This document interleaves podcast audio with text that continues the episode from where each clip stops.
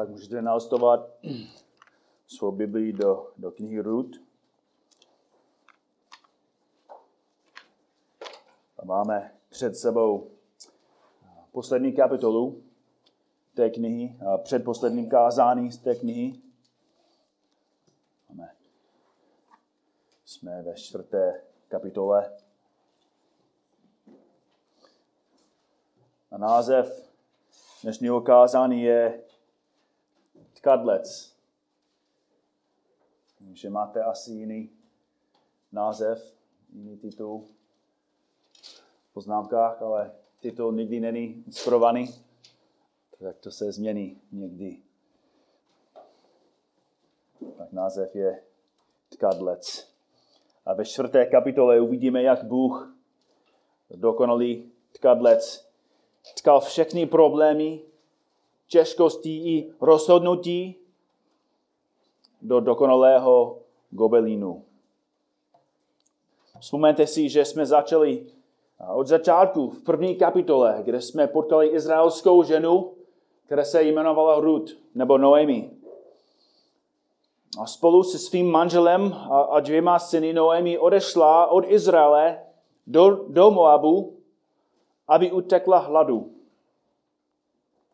Ale místo toho, aby našla útočiště a bezpečí, našla jenom bolest, utrpení. Přišla o manžela, časem její dva synové si vzali ženy z Moaba, ani jedna z nich neplodila. A místo toho, aby dostala vnouče, přišla o oba syny. V její bolesti a zoufalství Noemi slyšela, že, že byl znovu chléb v Izraeli, tak vyrazila zpátky do Izraele bez manžela, bez synu, ale s větším problémem. Protože byla sny, nebo byly sny její dvě snachy. Ta žena pochopila, že ty ženy neměly žádnou budoucnost sny zpátky v Izraeli. Proto je silně tlačila a povzbuzovala, aby se vrátili do, do Moabu. A modlila se za ně, aby, aby Bůh jim dal nové manžele, aby dostali lepší životy tam u jejich rodičů s novou rodinou. A ta kniha říká a popisuje, že jedna z těch snah poslechla, ale další vůbec. S naprostou odevzdaností snacha, která se jmenovala Ruth, zaslíbila své tchýni, že se s ní vrátí a že kamkoliv půjde tchýně, půjde Ruth, a kdekoliv zůstane tchýně, zůstane Ruth. Lid k tchýně bude lidem Ruth a Bůh k tchýně Bohem Ruth. A jí řekla, že kde umře tchýně, umře Ruth a, a tam bude pochována. A ať s ní hospodin udělá, co chce, rozdělí Ruth od tchýně jen smrt. Tak Ruth a její tchýně Noemi se vrátí. Se vrátili. A vidíme, že Ruth byla ochotná dělat cokoliv, aby sloužila své tchýni a tak šla na pole a, a pracovala celý den a, a sbírala ječmen, aby měli něco k jídlu. A náhodou Ruth pracovala na poli, které, které patřilo muži jménem Boaz. Boaz byl velmi důstojný a čestný muž a, a slyšel o tom, jak Ruth se hodně obětovala, aby sloužila své tchýni. Tak v milosrdenství Boaz se staral o Ruth a, a Naomi, sloužil jim. A když, když Noemi viděla, že, že Boaz byl příbuzný, vlastně vykupitel, který by jim mohl hodně pomoci a zachránit z jejich bídí, Noemi vymyslela plán, aby Ruth šla k Boazovi a, a poprosila ho o pomoc. Vlastně, aby, aby Boaz si vzal Ruth jako svou manželku a tím ji a Noemi zachránil. Boaz, jak jsme viděli, Boaz byl šokovan, že, že Ruth byla ochotná z jeho vzít a, a navíc, že to udělala, aby sloužila Noemi. V úžasu a milosti Boaz zaslíbil Ruth, že jim pomůže. Jenže podle zákona a zvyku Noemi měla dalšího příbuzného, který by ještě blížší výkupce. A on měl zákonné právo vykoupit pole, které patřilo Noemi a, a s tím by si dostal i Rud. Ale Boaz zaslíbil, Boaz zaslíbil Rud, že, že to nějak vyřeší. To nás vede do, do čtvrté kapitoly. Čtvrtá kapitola odhaluje, jak dopadlo ta celá situace. Jak skončí tento příběh. Podívejte se na, na verš 1.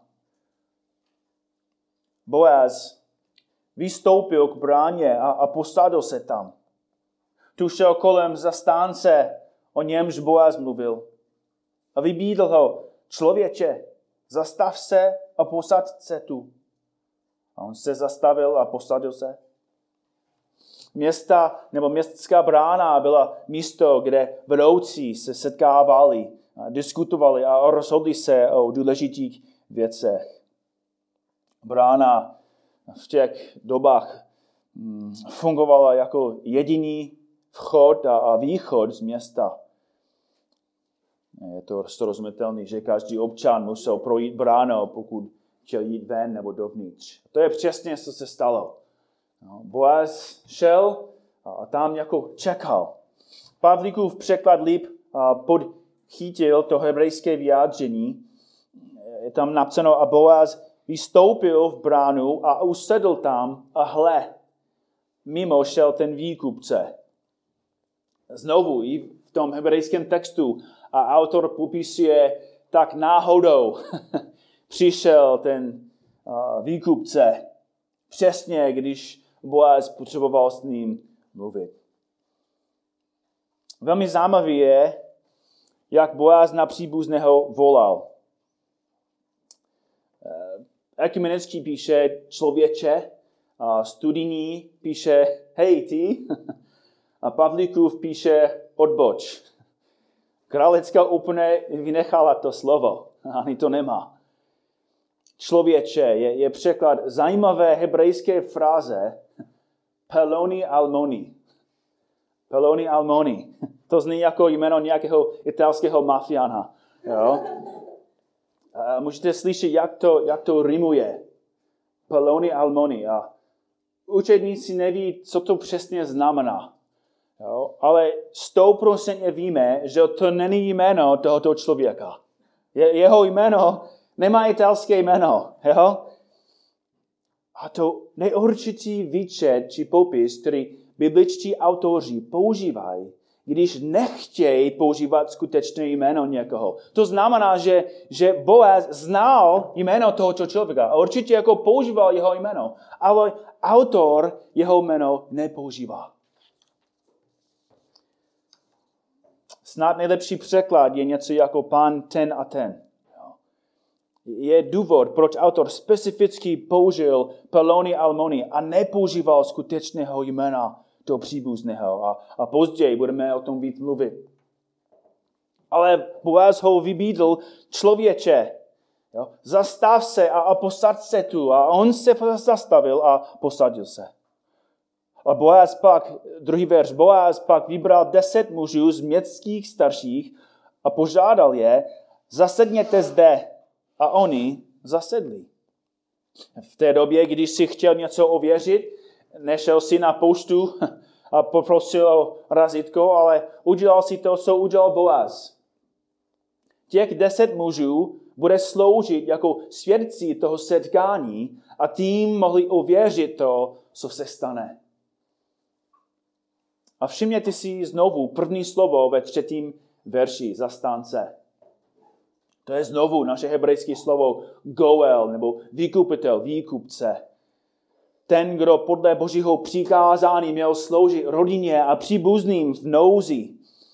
Takový byl jako živé, životní pojištění. Byl to boží dobrý plán, aby lidé, kteří byli uvězněni v těžké situaci, měli někoho, kdo jim mohl a musel pomoct. Boaz dobře a jasně vysvětluje, co měl dělat ten výkupce v té situaci. Třetí, třetí verš. Zastánci pak řekl, Noemi, která se vrátila z moabských polí, chce prodat díl pole, který patřil našemu bratru Elimelekovi. Řekl jsem si, že ti to dám na vědomí a vybídnu tě, abys jej koupil přítomnosti těch, kteří tu zasadají, před staršími mého lidu. Chceš-li použít svého práva a práva k vykoupení, tedy je výkup.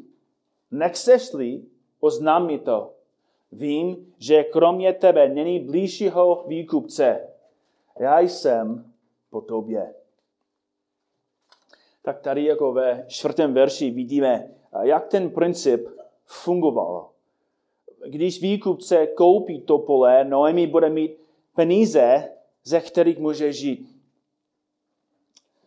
Na jedné straně pro, pro toho výkupce je to zodpovědnost. Ten výkupce musí zaplatit ze svých peněz za to pole. Je to oběd. Je to cena, velká cena snad. Ale na druhé straně pro něho, aspoň v té situaci, je to veliká příležitost. Stejně jako dnes pozemtí měli vysoké ceny. A pro Židy pozemtí byly dárky od Boha. A vzpomeňte si, že ve skutečnosti jediný důvod, proč Žid by mohl prodat svůj pozemek, byl kvůli nouzové situaci přesně, ve které je Noemi. Ale pokud dobře znáš starý zákon, budete vzpomínat na zákon milostivého léta. Leviticus 25, 25 až 28, tam čteme, když tvůj bratr schudne a prodá něco ze svého vlastnictví, ať přijde jeho nejbližší příbuzný, ten výkupce, a vykoupí prodanou věc svého bratra. Když někdo nemá příbuzného, ale nabude prostředky a získá dostatek vykoupení, spočítá roky od prodeje, vrátí zbytek muži, kterému to prodal a vrátí se zase na své vlastnictví. Pokud jeho prostředky nestačí na to, aby mu to vrátil, zůstane prodaná věc u kupujícího až do milostivé, milostivého léta, ale v milostivém létě to uvolní a on se vrátí na své vlastnictví. Proč to je tak důležitý? Protože Noemi je stará nemá potomka, nemá žádnou linii, proto když Peloni Almoni, ten pan ten a ten si koupí to pole, to bude jemu patřit jak dlouho? Vždycky. To bude jeho. Neustále. Není další, komu by musel to dát ani v budoucnosti, ani v milostnému létu. To znamená, že ve skutečnosti to není oběd. Je, je to jenom zisk. To pomáhá Noemi, ano, ale dostane pozemek, který bude v jeho rodině věčně. Tak jak reagoval? Jak reagoval, když slyšel, že má, má sloužit? On odpověděl, vykoupí mě. Chtěl jako koupit, jasně. Úplně jednoduchý způsob, aby vydělával víc. Jo, jen hloupý podnikatel by řekl ne. Ale je ještě důležitější věc, kterou musí vyřešit. Pátý verš. Boaz řekl, v den, kdy koupíš od Noemi pole, kupuješ je i od moábské Rud, ženy, po zemřelém, se závazkem zachovat jméno zemřelého v jeho dědictví. Nebo studení říká, kupuješ, si, kupuješ i s Moabskou Rud, ženou zemřelého, abys dal povstat jménu zemřelého v jeho dědictví. Jinými slovy, pokud pán ten a ten si koupí pole, taky musí si vzít Rud za svou manželku, aby měli potomka, skrze kterého linie Elimeleka a Machlona může pokračovat. A tady máme dilema. Pokud Peloni Almoni si koupí pole, v budoucnosti bude muset to dát tomu potomku, kterého bude mít z Rud. Jinými slovy, pro Pelony a Almony teď to není investice. Teď to není jako dobrý kup, teď je to oběd. A to okamžitě změnilo jeho pohled na tu situaci. Šestý verš. Tu řekl zastánce, nemohu je vykoupit pro sebe, aniž bych zničil vlastní dědictví. Použij pro sebe mého výkupního práva, jak vykoupit nemohu. Tak pan ten a ten vysvětlil důvod, proč by to zničilo, nebo ne, nevysvětloval důvod, proč by to zničilo jeho dědictví. Ne, ne, nevíme proč snad neměl své vlastní děti a proto pokud měl potomka z hrud, všecko, co má, by musel dát tomu potomku a proto on by ztratil všecko pro svou linii. Nebo možná se bál koupit pole a investovat peníze do toho, když ví, že nebude mít nic z toho v budoucnosti. No, jak jsme viděli, tím to není investice, je to jenom oběd. Nebo možná se bál vzít si moabskou ženu. Jo? Možná nechtěl být jako srud. Co, co řeknou ostatní, když má za ženu pohanku? Nevíme. Ale jenom víme, že pán ten a ten nebyl ochotný se obětovat. Nebyl ochotný sloužit jako výkupce, když věděl, že toho bude bolet. A nechceme udělat z něho nějakého zlého člověka. Jo? Cíl tohoto textu není, abychom si mysleli, že jako ten pán, ten a ten je jako nejhorší člověk ze všech. Jako, vzpomínáme si, že je to jako v kontextu uh, dnů soudců, když může dělat daleko horší věci. Ale aspoň chápeme, autor chce, abychom chápali, nebyl ochotný obětovat. No? Nemohu je vykoupit pro sebe, aniž bych zničil vlastní dědictví tak pán den a ten odmítl svoje právo jako výkupce a dal to Boazovi. A sedmý verš popisuje, jak se ten proces odehrával. I v Izraeli tomu bývalo odedávna při vykupování nebo při výměném ob, ob, obchodu takto, každé jednání se stvrzovalo tím, že si jeden výzul střevíc a dal jej druhému. To byl v Izraeli způsob stvrzování. Tady vidíme, že i autor dobře vysvětluje, jak se odehrával ten proces. To, to právě podobně znamená, že on vysvětlil, proč, nebo, nebo co, co přesně dělali, že to nebyl jako zvyk možná v celém Izraeli. Jo, ale každé jednání se stvrzovalo tím, že si jeden vyzval střevíc. Proč? Znovu přesně nevíme. Ale vzpomeňte si, že když Možíš viděl hořící kež a přistoupil k němu, hospodin mu hlásal, nepřiblížuj se sem, zuj si z nohou sandály, protože místo, na kterém stojíš, je půda svatá je to svatá půda, protože hospodin tam byl. A možná je i způsobem, aby Bůh ukázal Mojžíši, že, že to patří jemu. Je možné, že sandály nebo střevíc ukazuje na vlastníka. Pravděpodobně to, to, to, to je, co to znamená. Proto verš 8 říká, zastán se, který řekl Boázovi, kup si to sám a zul si střevíc.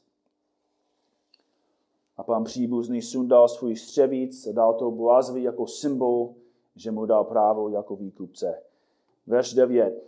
Boaz pak řekl starším a všemu lidu, dnes jste svědí, že jsem koupil od Noemi všechno, co patřilo Elímelekovi, i vše, co patřilo Kilonovi a Machlonovi.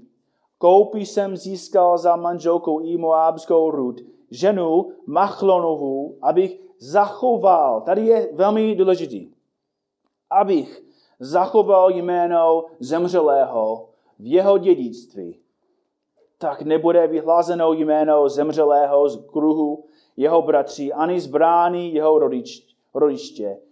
Jste toho dnes svědky. Naprosto opačně od toho, co udělal pan ten a ten. Boaz hlasá všem lidem jeho cíl a důvody pro jeho skutek. Jako chce, aby, aby ty svědci viděli i slyšeli, že on chce sloužit, že on chce se obětovat. Chce zachránit Noemi, chce si vzít jako manželku Ruth, aby mohl s nimi děti, i když ti děti podle zákona výkupce nebudou jeho. A to je důvod, proč to, co udělal Boaz, je tak vynikající, úžasný. Nehledal svůj prospěch. Neuvažoval, jestli příjmy budou větší než ztráty nepřemýšlel, jestli jeho linie a jméno budou pokračovat. Ale myslel na Noemi, myslel na Ruth, myslel na Elimelka a Machlona. A přemýšlel o tom, jak se může obětovat, pomáhat a druhé zachránit. A všichni lidé v bráně to dobře věděli. Dobře pochopili co udělal ten Paloni Amoni a dobře pochopili to, co udělal Boaz. Verš 11. Všechen lid, který byl v bráně, i starší odpověděli, jsme svědky. Kéž dá hospodín, aby žena, která přikází do tvého domu, byla jako Rachel a Lea, které obě zbudovali dům izraelský. Poučínej si zdatně v Efratě a zachovej jméno v Betlémě Nechť je tvůj dům skrze potomstvo, které ti dá hospodín z této dívky, jako dům Peresa, jeho štamár porodila Judovi. I vzal si Boaz Ruth a stala se jeho ženou. Vešel k ní a hospodín ní dopřál, že otěhotněla a porodila syna. Tu řekli ženy Noemi, požehnán buď hospodín, který tě ode dneska nenechává bez zástance jehož jméno se bude ozývat v Izraeli. On ti vrátí smysl života. Bude o tebe ve, starší, ve staří pečovat. Vždy jej porodila tvá snacha, která tě tolik miluje. Ta je pro tebe lepší než sedm synů. Noemi vzala dítě, položila si je na klin a stala se mu chuvou sousedí mu dali jméno. Řekli, Noemi se narodil syn a pojmenovali jej Obed. To je ctítel hospodinův. To je otec Išaje, otce Davidova.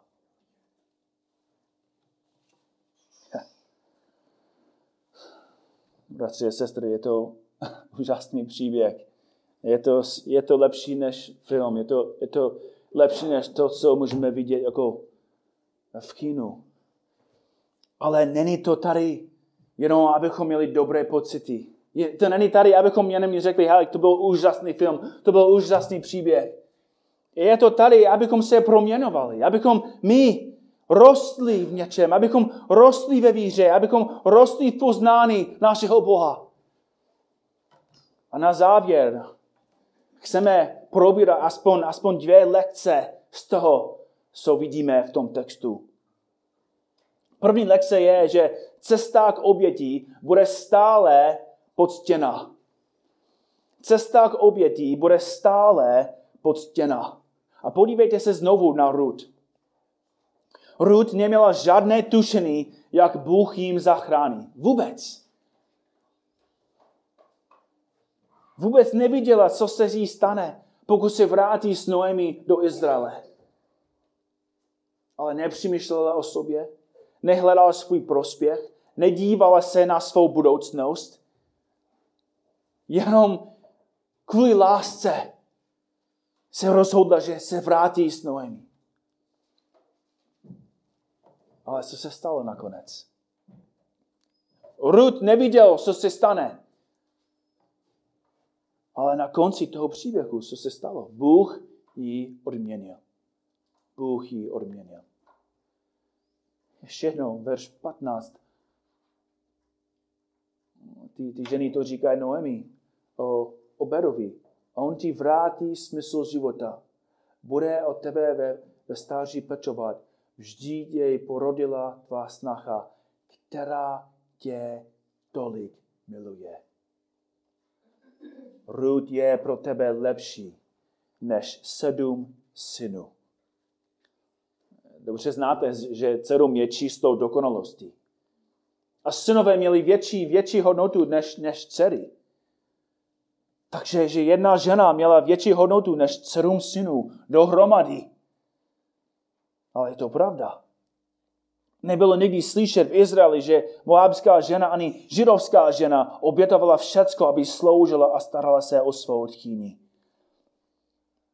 Rud byla obětavější, pracovitější, pokornější, zbožnější než každý člověk v Betlému. A ty ženy to dobře viděly. Noemi to dobře viděla, Boaz to dobře viděl. Betlém, Betlému to bylo dobře vidět. A dodnes každý křesťan ví, co? Dodnes každý křesťan ví, že Ruth byl znamenitá žena. Bůh ji odměnil. A je to stejné s Boazem. Jak jsme už viděli, Boaz nehledal svůj prospěch. Od začátku sloužil Ruth a Noemi. Asi měl zájem o Ruth, ale vůbec nepředpokládal, že tak zbožná, znamenitá žena bude mít zájem o něho. Ale když Ruth poprosila o pomoc, hned nechal všecko, aby jí a Noemi sloužil. A celý Betlém ho chválil a, a poženhal mu.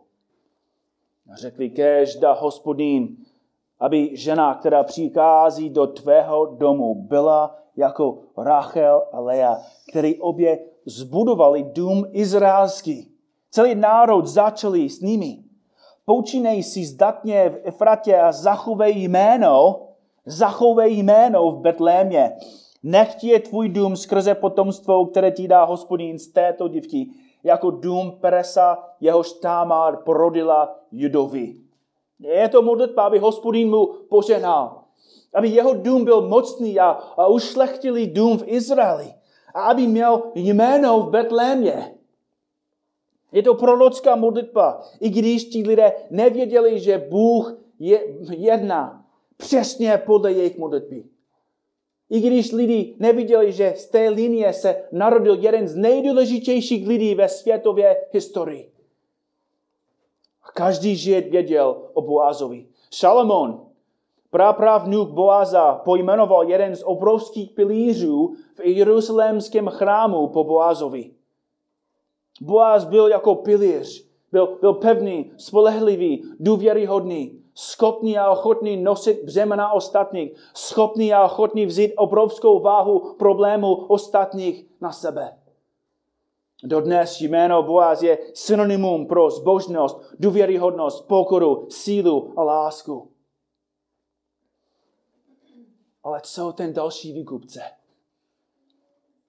Co pan ten a ten? Co, co, co Peloni Almoni?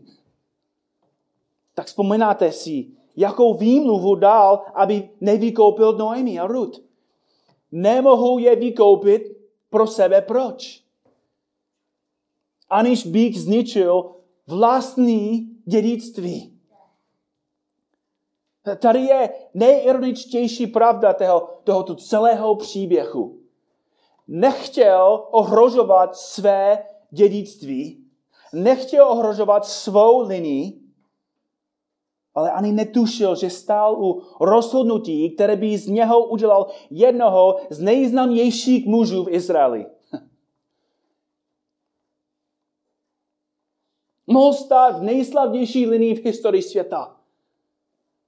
Ale místo toho, aby obětoval, aby dostal slávné jméno, teď ani neznáme jeho jméno. Je, jeho, jeho jméno je úplně vymazané z té celé, celé knihy. Nemá jméno. Nemá linii. Nemá budoucnost. Nemá slávu. Nemá dar. Nemá požehnání. Má vůbec nic. Bez úcty, bez slávy, bez linie. A musíme chápat, že jeho jméno není v té knize z dobrého důvodu. To je, abychom pochopili, že, že když nesloužíme pánu, když žijeme pro sebe, nemáme poženání. Když žijeme pro sebe, nebudeme mít vůbec nic.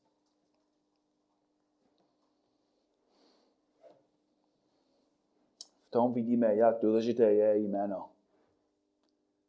Jak důležitá je reputace, jak důležitá je povaha. Na tom záleží, co Bůh si myslí. Na tom záleží, co lidé vidí. Tvůj způsob života i dnes vede k tomu, že tvoje jméno bude pamatováno nebo zapomenu, na, zape, zapomenuto. To, jak žiješ a pro koho žiješ, určuje, jestli tvoje jméno bude napsáno v knize života nebo v knize mrtvých.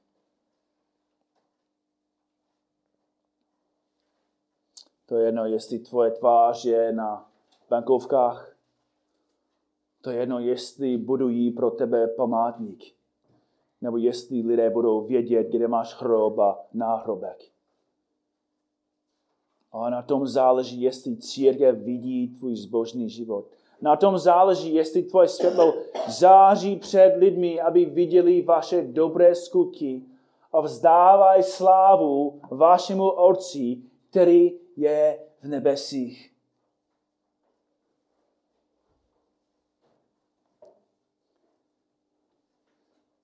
Ironie křesťanského života je, že když obětujete, ve skutečnosti skromážďujete. Jako čím víc žijete pro Boha a ostatní, tím větší bude vaše odměna. Vzpomínáte si, co, co říká Iziáš 53, je, že, že, že Ježíš Kristus ani neměl svou rodinu, ani neměl svou manželku, ani neměl svého potomka. Že, že zemřel a, a neměl ničeho, neměl vůbec nic. Ale na druhé straně to není vůbec pravda. Protože skrze jeho oběd vykoupil koho? Jednu ženu? Nebo dvě? Skrze svou oběd Ježíš Kristus vykoupil celý svět. Vykoupil celou církev. Vykoupil hromadu křesťanů. Jako vykoupil vás. Jako má, má hodně potomků. Ježíš Kristus má hodně, hodně bratrů, hodně sester. A Ježíš Kristus má největší jméno ze všech. Má největší slávu, největší odměnu. A kvůli své oběti Ježíš Kristus má největší radost ze všech. Jako svět stále si myslí, že, že, že čím víc žiju pro tebe, tím větší bude moje radost. Ale stále, stále žijou takovým způsobem a nemůžou pokoupit, proč jsou stále prázdní. A to je z důvodu, protože oni nechtějí obětovat. Nemůžou pochopit, ne, ne, nemůžou pochopit, že, že radost je nalezená v oběti. Protože když žijeme pro Boha, když obětujeme, Bůh stále odmění. A zvětší naši radost. Cesta k oběti bude věčně podstěna. Ale je ještě další lekce, kterou musíme se učit. A to je, že s Bohem je vždy dobrý konec. S Bohem je vždy dobrý konec. Boaz našel ženu. Ruth našla Boha a dostala manžela a porodila dítě. A vzpomínáte si, jak dlouho Ruth byla v minulém eh, manželství text říká, jako v první kapitole jsme četli, že žila jako s Máchlenem kolik let? Deset let. A kolik dětí měla? Nula. Přesně tak. Ale potom si vzala Boaza a devět měsíců později porodila. A podívejte se na verš 13. Co, co se stalo? Proč to se stalo? Hospodín jí co? Hospodín jí dopřál. Hospodín jí dopřál. Deset let Bůh zadržel své požehnání, protože měl naplánováno něco lepšího pro ní. Když náš otec drží něco dobrého od nás, je to kvůli tomu, že má pro nás něco lepšího. Josef byl prodán. Mojžíš 40 let na poušti. David musel mnoho let utíkat před Saulem. Ester musela do haremu, do, do domu žen. Ruth nemohla porodit a přišla o manžela. Noemi musela přijít o všecko. A Ježíš Kristus musel zemřít na kříži. A otázka je, je proč? Je to v pořádku se zeptat proč? Pane Bože, proč? Proč to děláš? Jako proč mám to velkou bolest? Jako proč můj život je tak těžký? Jako proč další mají radost? Proč další mají, mají štěstí? A já, já jako jenom mám jako bolest. Ale máme odpověď. Protože Bůh říká, že já mám pro tebe něco lepšího. Josef byl připraven, aby zachránil Izrael. Možíš byl připraven, aby mohl vést Izrael z Egypta. David byl připraven, aby se stal nejmocnějším král ze všech židovských králů. Ester, aby, aby zachránil Židy. Ruth a Noemi, aby se stali matkami linie krále Davida. A Ježíš Kristus, aby se stal spasitelem světa. Bůh drží své poženání, dokud to není správný čas. Kdyby nedržel své poženání od Krista, kdyby ho zachránil před křížem, kdyby Ježíš volal, zachraň mě a oče, oč, otec řekl, ano, zachraň tě a, a, a, a vzal ho z kříže, co by se stalo? Co bychom dostali my? Kde jsme právě teď?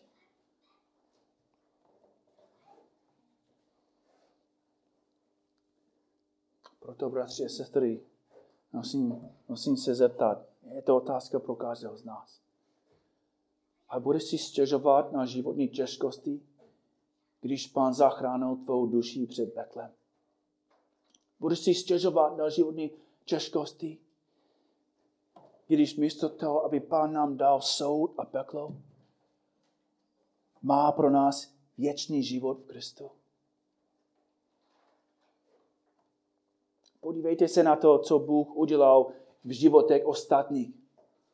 A vzpomeňte si, že drží své poženání zatím, abys měl větší odměnu a dobrotu v budoucnosti.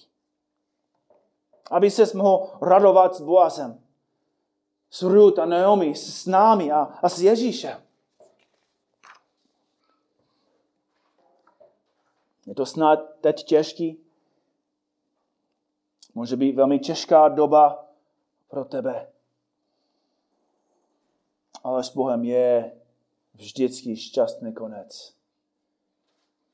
Protože Bůh je vždycky dobrý Bůh.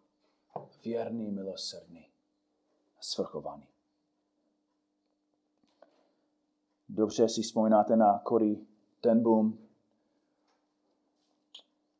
Byla ta holandská křesťanka, která hodně trpěla v koncentračním táboře.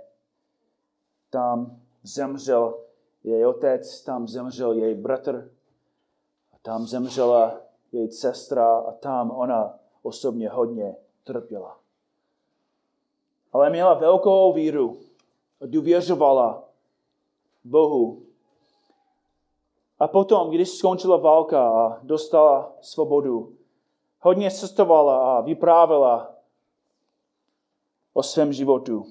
A často, když hm, vyprávěla o tom, co se stalo, často citovala básničku, které se jmenuje uh, Tkadlec. Tkadlec. Citovala toho. Můj život je jen tkanina, co Bůh můj se mnou tká. Já barví zvolit nemohu, on sám je vybírá. Častokrát jedkává smutek a já pišný hňub. Zapomínám, že on vidí líc a já jen hrub. Až, tkal, až tkalcovský stav utichne, člunek se zastaví, Bůh rozprostře ten gobelín, záměr svůj odhalí. I tmavé nítě nutné jsou, zkušené ruce tkalcově, stříbrné a zlaté zdobí, zamýšlení vzor. Dbá o nás, zná nás, miluje, tu pravdu nelze skrýt. To nejlepší dá lidem těm, kdo v něho doufají. Kež se díváš na kadlece, kež věříš, že, že Bůh dobře ví, co dělá s tvým životem. Že On dobře ví, co z tebe výrobí. Kež věříš, že, že to, co vidíš, je jen malou částí té celé tkaniny. A že když uvidíš konec tvého příběhu, uvidíš, že ten tvůj tkadlec je mistr, který si zaslouží tvou veškerou úctu, chválu a lásku, tak kež on to dostane od tebe. Kež máš u něho jméno. Amen.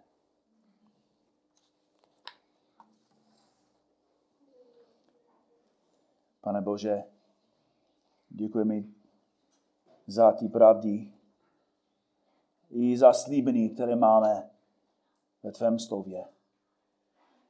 Děkuji ti, že nejsi jenom svrchovaný mocný Bůh, ale že jsi láskavý dobrý Bůh, které používaj, používáš všechny věci v našich život, životu ke dobrému. Chválím tě, pane, a děkuji ti za ten úžasný příběh. A děkuji ti, pane, že to, co jsi udělal pro Boaza, pro Ruth a Noemi, je stejný, pane, to, co děláš pro nás. Děkuji ti, že máme stejného Boha, máme stejnou lásku, máme stejnou naději. Děkuji ti, že máme stejného spasitele, Ježíše Krista který se obětoval, aby nás zachránil. Milujeme tě, chválíme tě a děkujeme ti v jeho jméno. Amen.